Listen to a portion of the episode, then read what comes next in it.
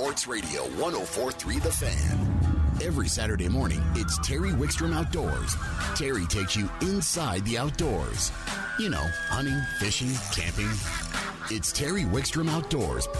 Now, here's Terry. All right, we're back, and let's go right to the phones. And joining us, as he does every week at 10 o'clock, is Nate Zielinski. Good morning, Nate. Good morning, Terry. How are you today? I'm doing well, and uh, you know, we were it seemed like just a week ago we were talking that hunting season's a way off, and you need to get prepared. And now the first season is knocking on the door.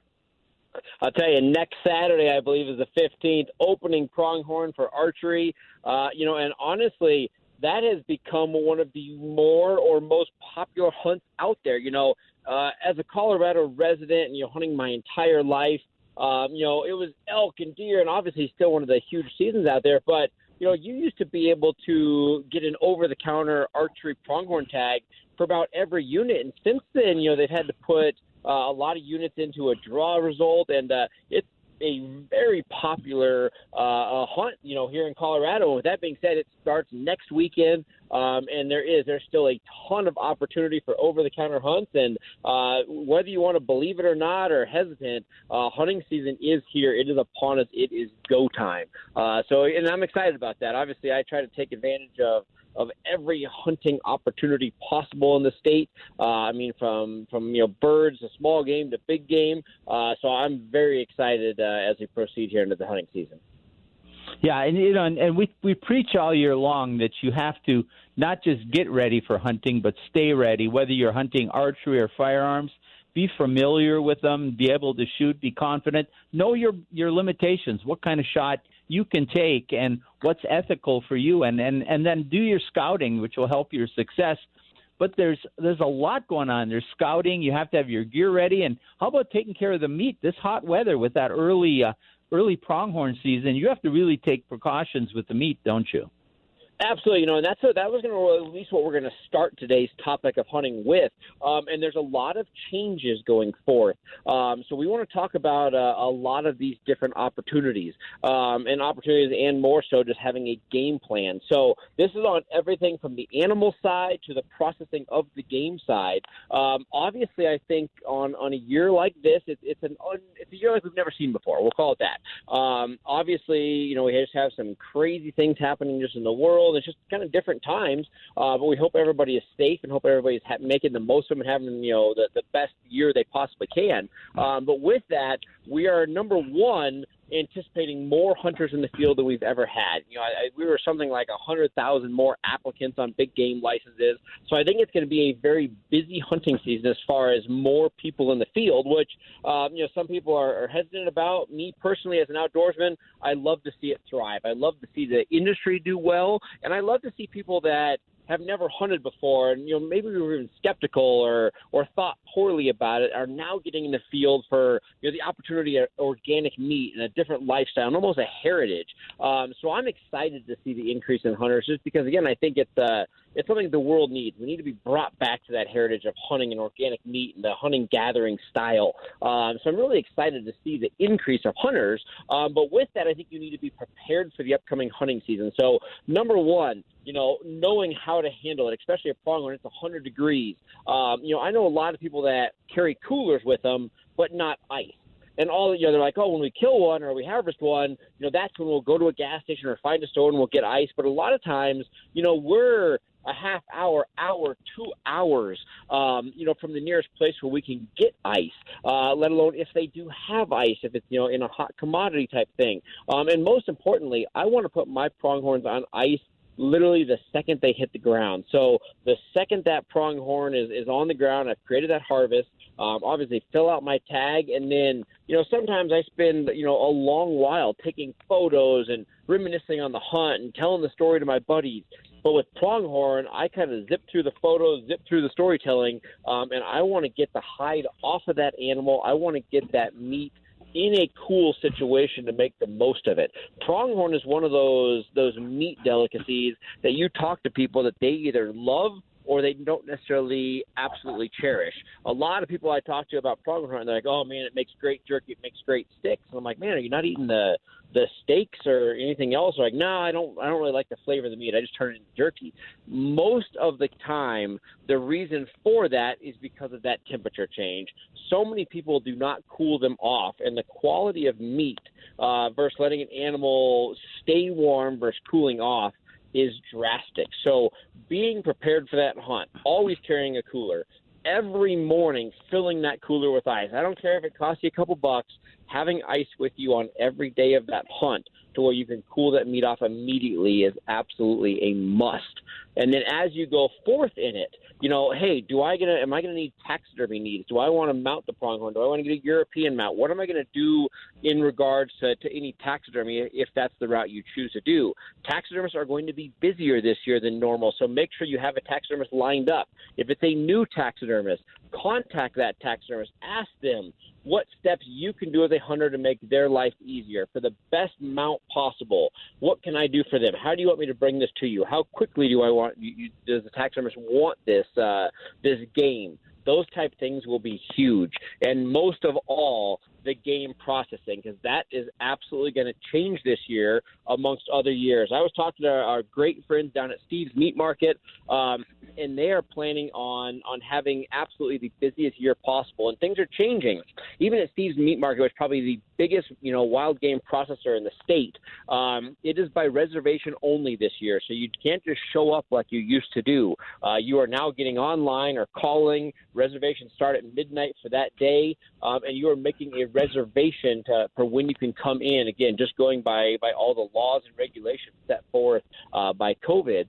So, so again, they're making sure that everything is safe. They're looking out for themselves as well as you, the consumer, coming in. So, number one, it's under reservation only. Number two, a lot of, of meat processing areas are not accepting wild game this year. And I would say that this is probably a 50% of them are not doing so. There's a lot of meat packing plants that have shut down due to COVID. So there's a lot of smaller meat processors that are now processing cattle. Um, and they're kind of more into the beef and hog area of, of the spectrum of meat processing. And they're no longer taking wild game. Um, I've kind of checked this out checked on the rumors, uh, and it is very much the case. So if you've gone to a meat processor for the past 10, 15 years, I highly suggest that you call them. Number one, make sure that they're processing wild game. Number two, ask them the protocols. You know, how, how do I get my wild game into you? Do I make reservations? What are the steps I need to take? Um, because again, by calling around multiple sources, um, I think that's going to be a very big change this year that I think a lot of people are not going to anticipate. Um, so really, on all aspects do some call aheads, be more prepared this year than you ever have been. It's going to make sure that you have a far better hunt um, in all aspects. Now, if I'm looking to go out for pronghorn next weekend, archery, uh, is there some last minute scouting tips you can give me? What should I be looking for to pl- finish planning my hunt? Absolutely. You know, so the biggest thing that I look for, um, obviously, you know, if you're on water holes, you're hoping that you've already located your water holes, you've already thought about the blind situation or how you're going to hunt that water. If you're a decoy person, hopefully your decoy is painted up, it's clean, it's ready to go. Um, but regardless, there's a lot of opportunities for hunting pronghorn. Again, so many guys are water and only water. So many people are decoys and only decoys. Some are spot and stock and only spot and stock, or hunting fence lines or crossing areas. Um, there's a lot of avenues. If I was a last minute hunter, I didn't quite know what I would do. I would go and I would park on some pronghorn and I would study them for multiple hours. Almost every animal that we wild game that we pursue, you know, in the wild makes a flaw. And sometimes it's individual animal to individual animal, but every single animal makes a flaw through the course of their day. And you, as a hunter, are trying to take advantage of those flaws and you're going to turn those flaws into opportunity to get close enough with archery equipment.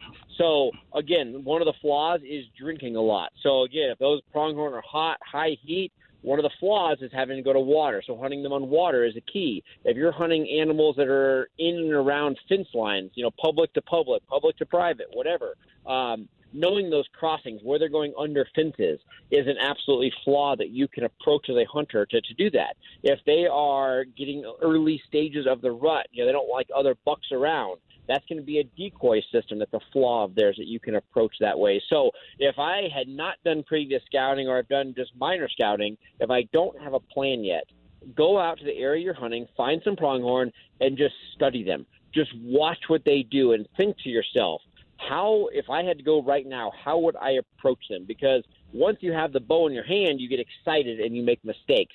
Right now, while you're calm, analyze the situation and ask yourself, if I had to sneak up there right now, how am I going to do so? What is an opportunity that that I can make to create success in the field? And you'll start learning those little things. If you learn those little nuances, um, you can think about them, plan for them, prep for them all week, and ha- have great success next weekend. So uh, again, get out there and study, study, study, and think about the opportunities that exist there.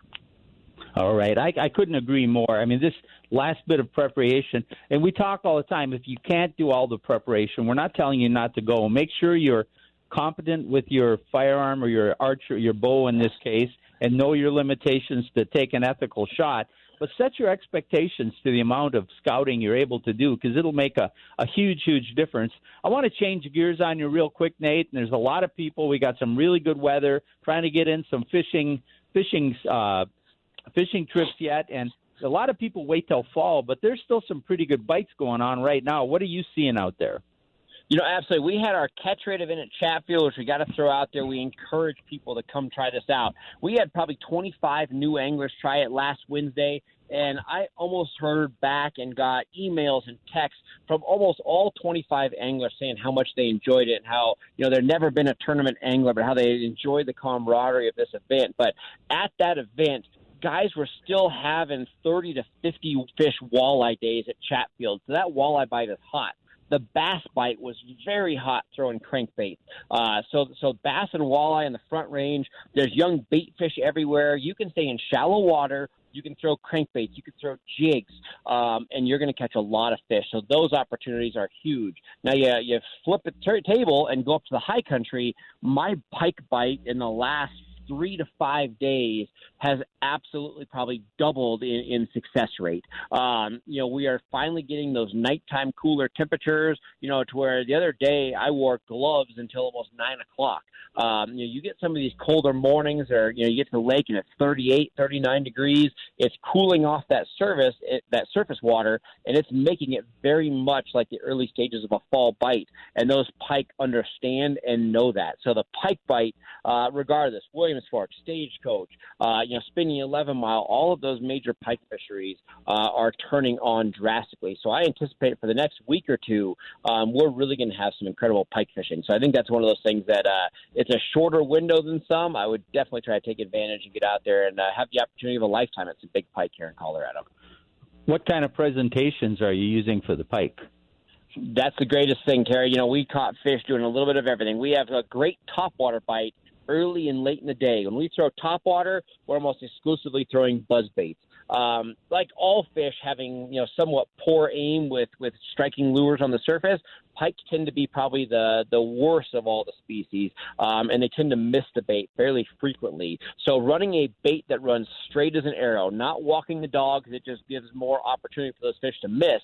Running a bait that runs straight like a buzz bait uh, is going to increase that success. So buzz baits early, but big bass style spinner baits are working very well. Um, if you get on the edge of some weed lines and some little bit slightly deeper water, jerk baits are fishing very well. Um, even big inline spinners, which honestly in the past 15, 20 years has always been a very Midwest Canada presentation. We haven't seen it do very well for big fish here in Colorado in the last two, three years it's almost like these pike found a, a newfound love for big inline bucktails, um, and those have, have been starting to fish fairly well, more as a deeper water, deeper weed line presentation. Um, so a lot of opportunities, but but bigger baits catered to or near the weeds is going to be your success rate for those big pike.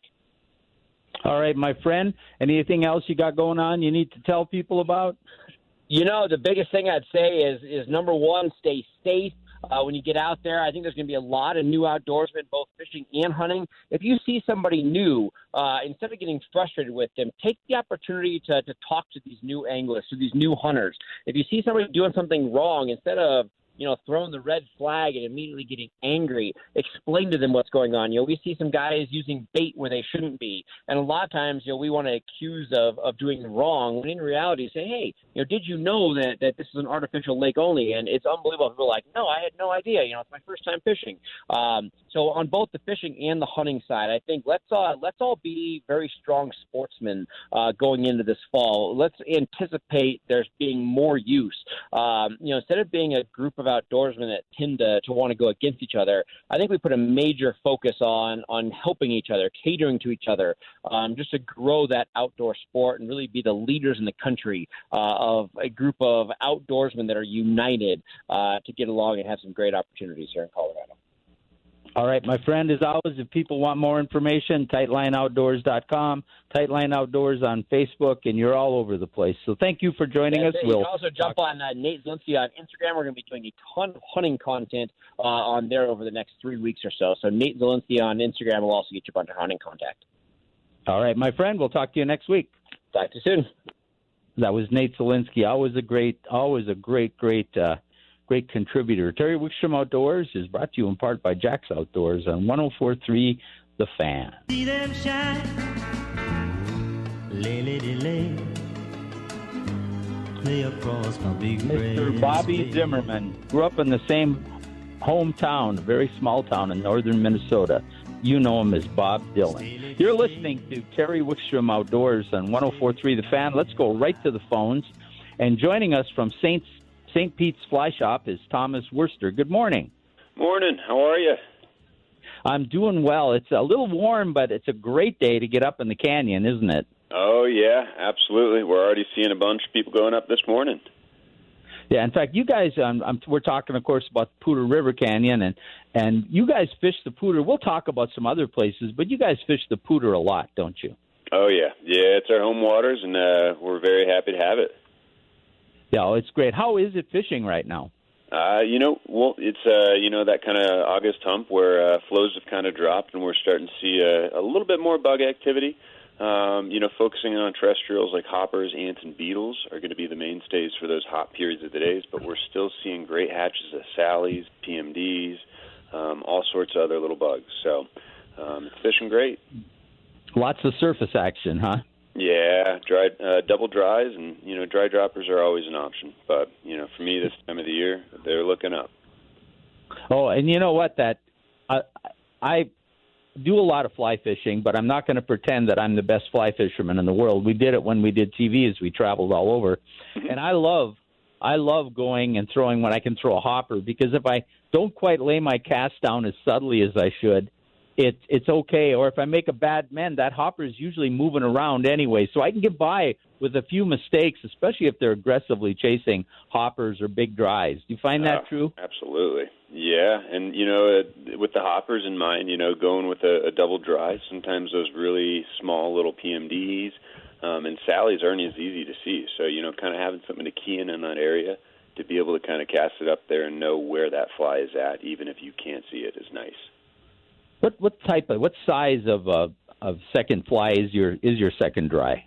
We're looking at mostly like 16s. So, uh, you know, the, the PMDs, you can be in the 18s too. So, yeah, 16s and 18s are kind of the mainstays for those second flies, but our hoppers are anywhere from, you know, 10s to 10s to 16s. So, Now, for somebody who's never fished the Poudre before, why don't you describe the river for him, the fishery? Yeah, so you know the Poudre. What's really nice about that is it's uh, you know it's natural, uh, wild and scenic river. So it was one of the first in Colorado.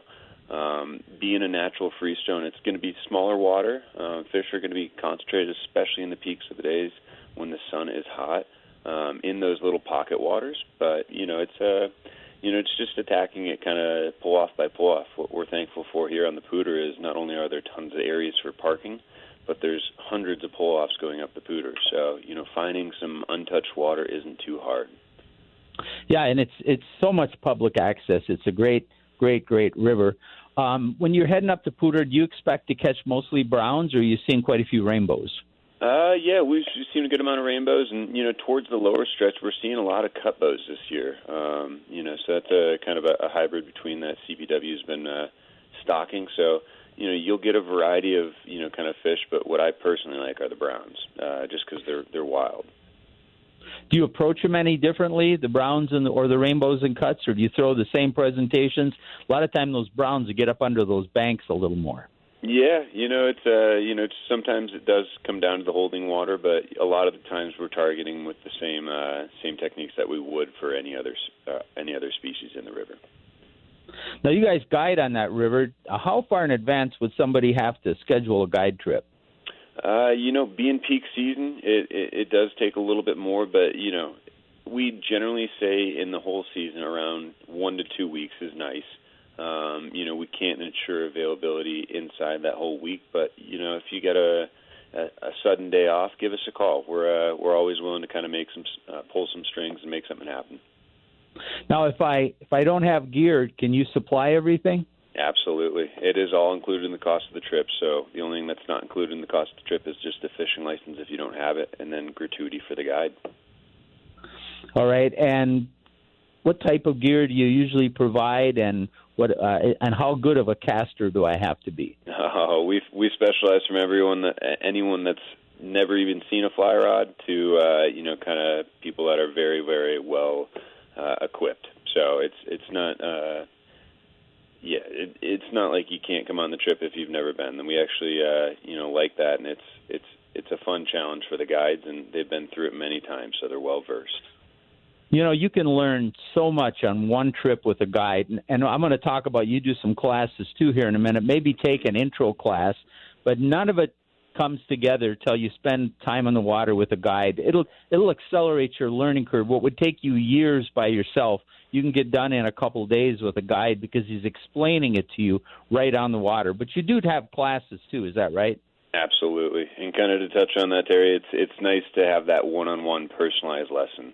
So uh, you know, kind of working through some of the flaws. But yes, we do do classes, and you know, kind of our main ones right now are either the intro to fly fishings in the fly fishing schools. So um, one's four hours, one's eight hours. Uh, it just depends on how deep you want to dive into it. But I always recommend those fly fishing schools because it is a whole lot more learning than just being in a classroom and then going out into a field to cast. So if anyone's got questions, give the shop a call. We're more than willing to work through that sort of stuff.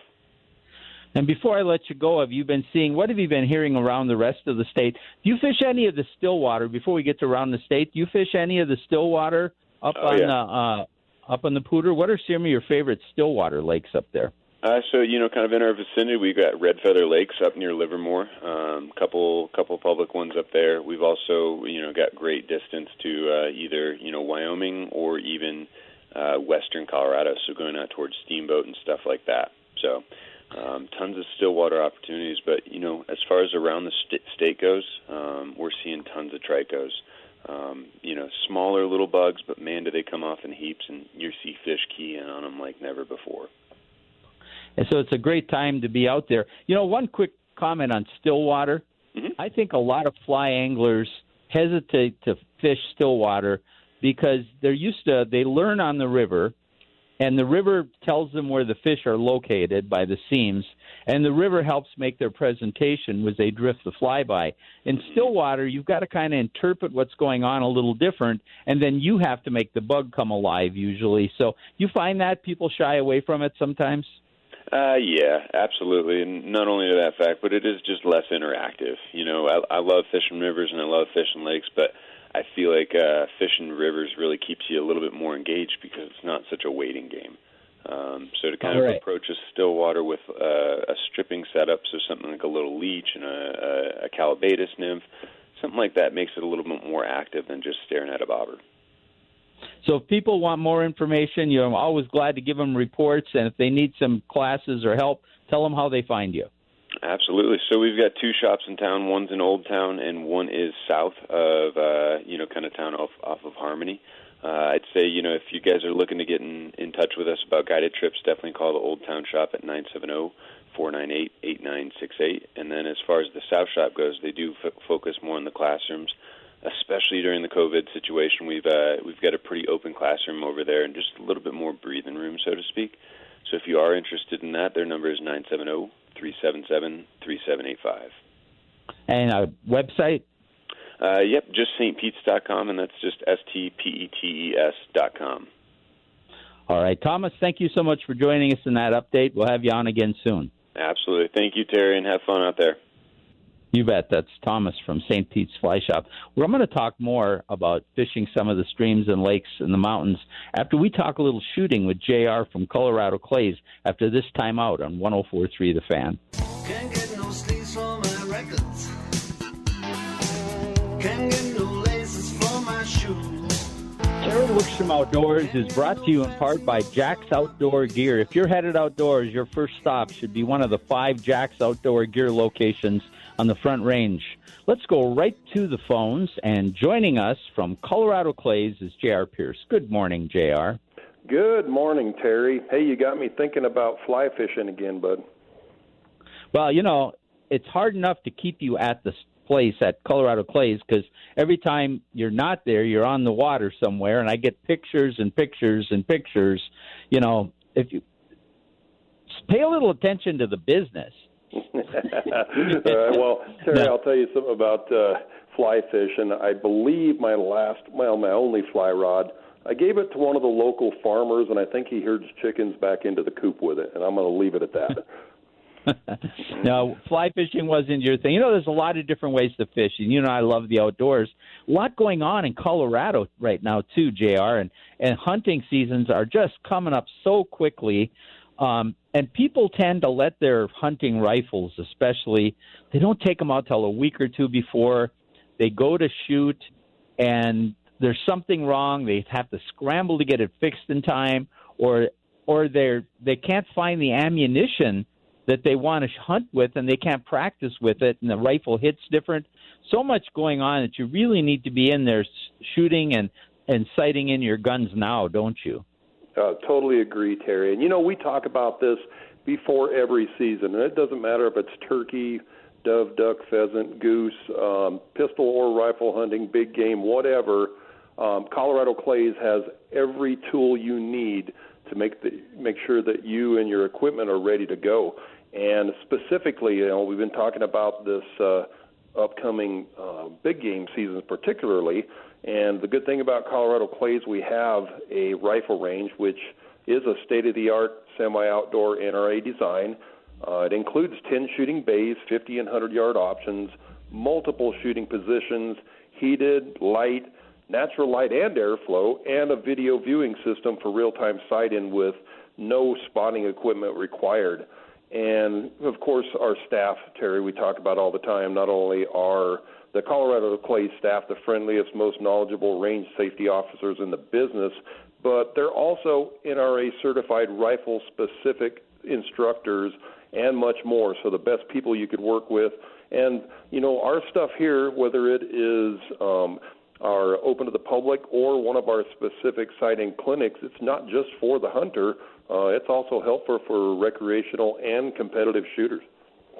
Oh, without question. You know, as you get close and you get to the scrambling part, which hopefully will get people out sooner, what are some of the biggest mistakes you find or the biggest problems people encounter when they come out and they haven't done it early enough? Well, Terry, and I'll tell you what, uh, there's a multiple um, multitude of things that people overlook and uh, and forget and don't do. But I'll tell you what, um, our rifle sighting clinic. I'm going to tell you what that entails, and I think this is going to pretty much cover everything we just talked about. So, signing up for our clinic, uh, you'll start out with a 30 minute PowerPoint presentation on definitions and applications for everything from safety procedures in the range and in the field, which is very important, uh, basic and specific gun functions. So, uh, you might even learn some things about your gun that you didn't know, and this is one of the things we do run into. Uh, bore sighting. So, uh, the information on bore sighting, because as a part of this class, you would get a professional manual bore sight, and um, you do that on your gun before you go to shoot. And that's very important. One of those things that needs to be done because people do waste a lot of ammo um, trying to get on paper when they could have saved that by doing a bore sight. Um, we're going to go over MOA, MIL. So that's your minutes of angle and the, of course, um, the metric equivalent of it. And what that is is going to be definitions, applications, and identification of MOA and MIL for you, your scope, and how it will apply to your sight and process. And a lot of people are not aware of that either.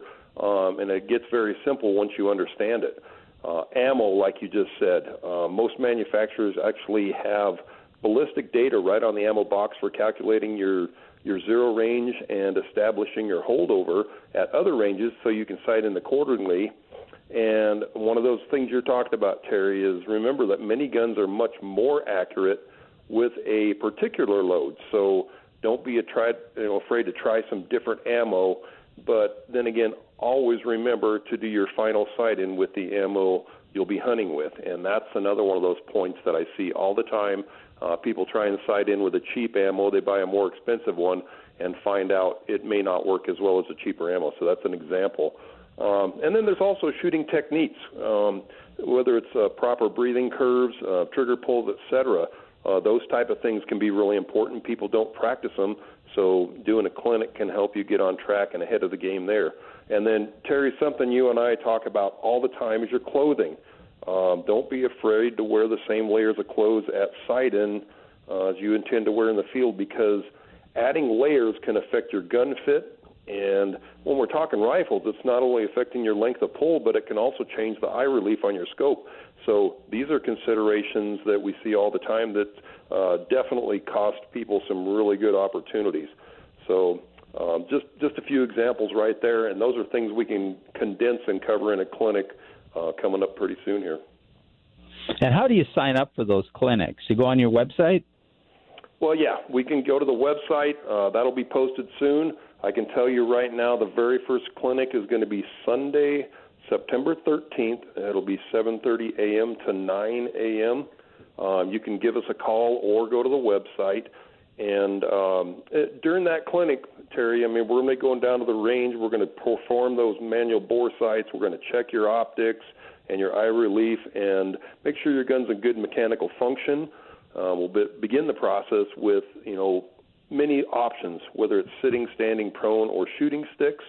Uh, we're going to offer multiple styles of shooting rests from simple sandbags to multiple height composite and lead sleds and uh, it's as simple as signing up. It's only sixty dollars, and if you're not having spent the time you should have this year uh, keeping things tuned up, I absolutely recommend everybody do this class.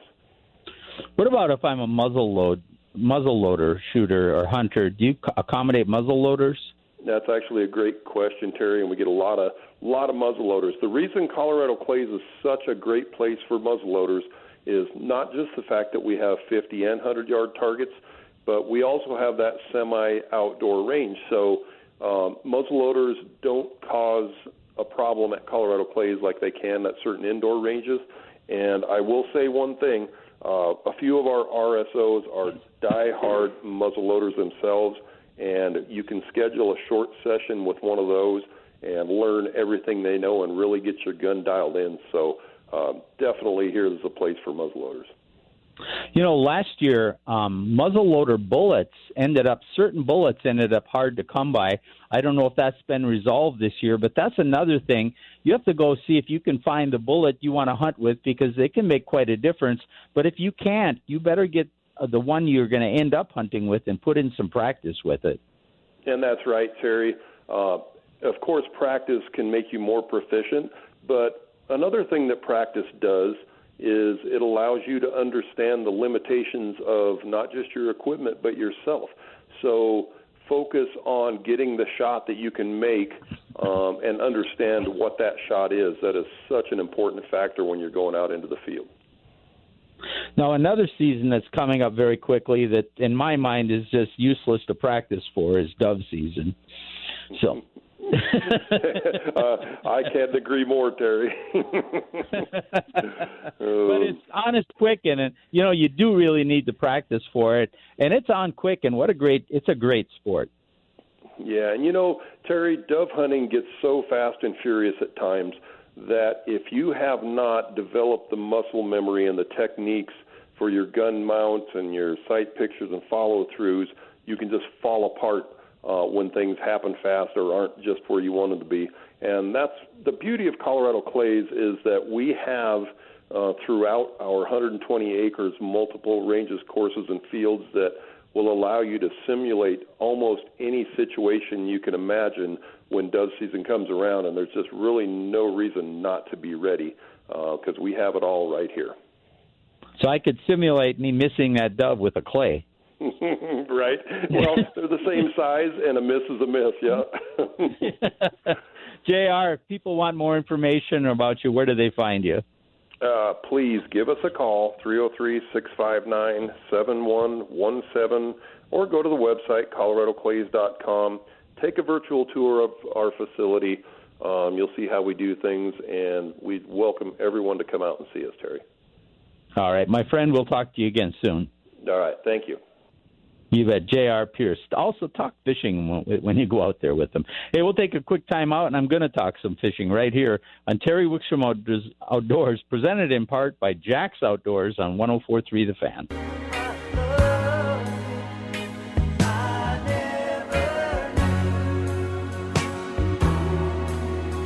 Take it to the limit. Great all time Eagle song you're listening to Terry Wickstrom Outdoors on 1043 The Fan. I want to talk to you a little bit about the fishing right now. We talked a lot of hunting today. We talked some fly fishing and a little bit of fishing with Nate, but this time of the year, you really have to understand where you're fishing. Like right now, there's a ton of bait fish on lakes like Cherry Creek. There's Chatfield, not to the same extent, but it's getting there. Uh, you could go up to Glendo up in Wyoming or out on the Eastern Plains Lake if you still have access. The water tends to be dropping, which adds another element to what you do up there. Boyd, and that abundance of bait fish and falling water this time of the year can really reposition the fish. So if you're going to go out there, make sure you understand the lake, do some homework of people or shops or you know stop by Jack's fishing department or one of them and talk to them because the way you need to approach it is going to change. And a lot of times this time of the year, it's a trolling bite.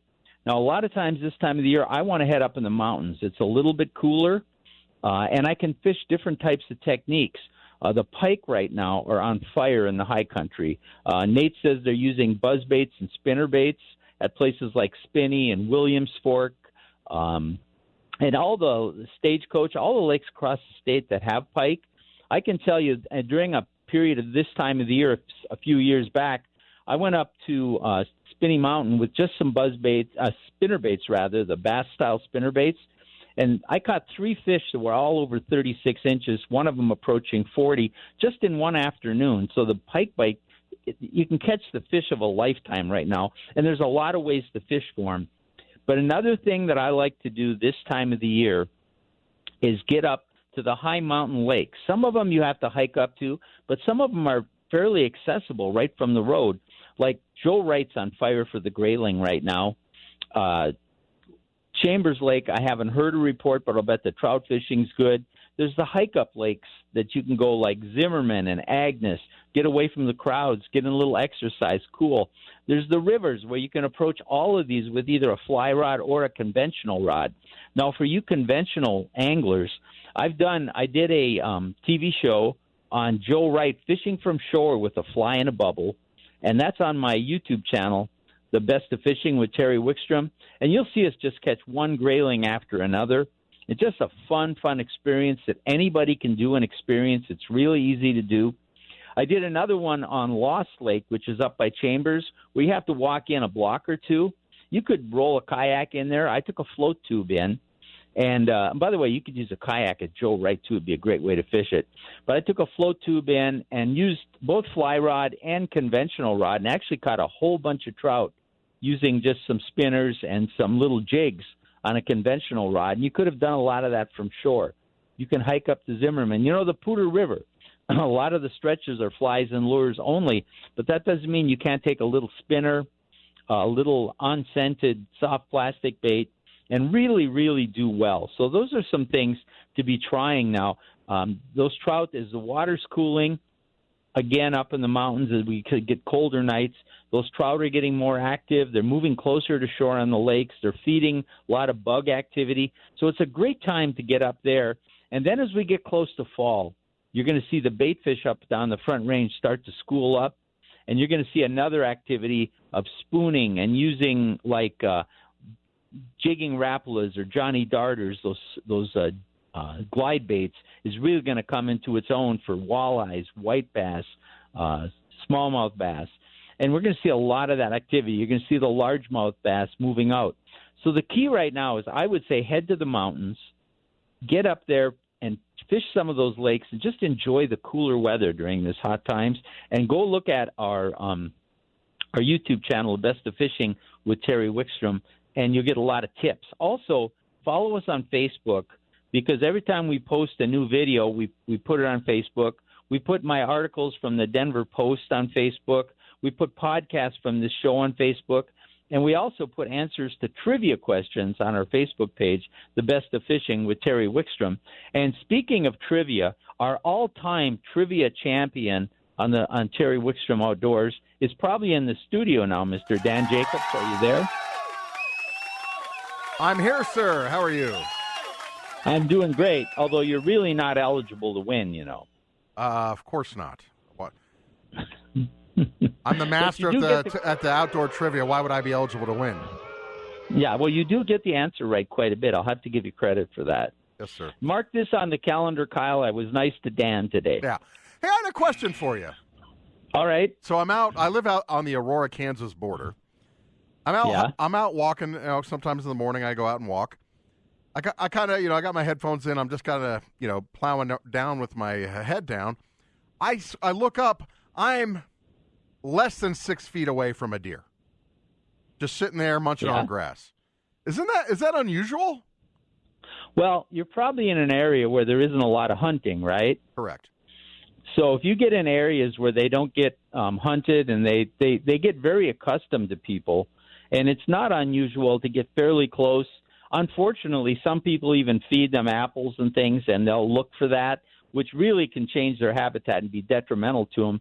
It's not unusual, but I, I'm going to give you a tip to take the headphones off and enjoy nature because when you're walking those trails, you're not only going to see and hear lots of incredible things like the deer and like but you also could run into coyotes and rattlesnakes and things and you really need to be kind of aware of your surroundings Yeah, we do have coyotes out there as well, and they are actually getting a little. Uh, it's getting worrisome. It used to be they would run off in the morning once everybody started walking. They're getting more and more courageous around humans, so I do have a little bit of concern about that. yeah and you need to haze them whenever you can make a lot of noise yell at them throw a rock or a stick at them we need to make them uncomfortable with people because they're getting too comfortable now speaking of comfortable how comfortable are you with the current state of the broncos offensive line Well, luckily for me, unlike a lot of people in the you know kind of you know blind side you know blind uh, suck up Broncos media, I already had calculated Ja'Wuan James not being a part of the mix uh, when I did my evaluation for the team, and I already and, and I stand by. I think they're a nine or ten win team, and they're a playoff team. If they don't make it to the playoffs, barring something you know happening with COVID or injuries, then there's a big time problem, and some people are going to have to answer. Yeah, it's. Uh, I I think that hopefully the two guys that are playing tackle will be better, and they've got some great help in the interior line, and the mobility that um, our young quarterback has should Drew Lock should uh, should help the the offensive line. Where in the beginning of the year last year we had a statue back there, and he was a standing target. So I think that'll help too. You mean our uh, Super Bowl winning MVP quarterback that was just now entering his prime? That guy? yeah, yeah, Joe Flacco. Yes. Yeah, that's the guy. Mhm. The guy that they couldn't forget that he beat us. Right. All right, my friend, I'm going to close out the show, and we'll let you get to some sports. All right. Thanks. We're Terry. going to close out. Uh, we're going to close out Terry Wickstrom Outdoors. Remember, I said follow us on Facebook. That's how you know what's going on in the show, whether it's trivia, podcasts, articles, reports. Terry Wickstrom Outdoor on Facebook, and go to our YouTube channel if you want to get outdoors fishing. About half the shows, there's like 150 episodes on YouTube right now. About half of them were filmed right here in your backyard. There's everything from trolling for walleyes to throwing a fly in a bubble for grayling and everything in between. So go figure out where you want to go and how you want to do it. I'll bet you we have a video up there to help you. Join us every every Saturday right here from 9 to 11. Want to thank Kyle for keeping us on the air and keeping us going with this remote COVID situation. And thank Karen for making sure that I keep going and keeps me in line and gets me out of bed in time. So, and thank all of you for listening. We'll let the Eagles take us to the top of the hour and with Dan Jacobs on 1043 The Fan.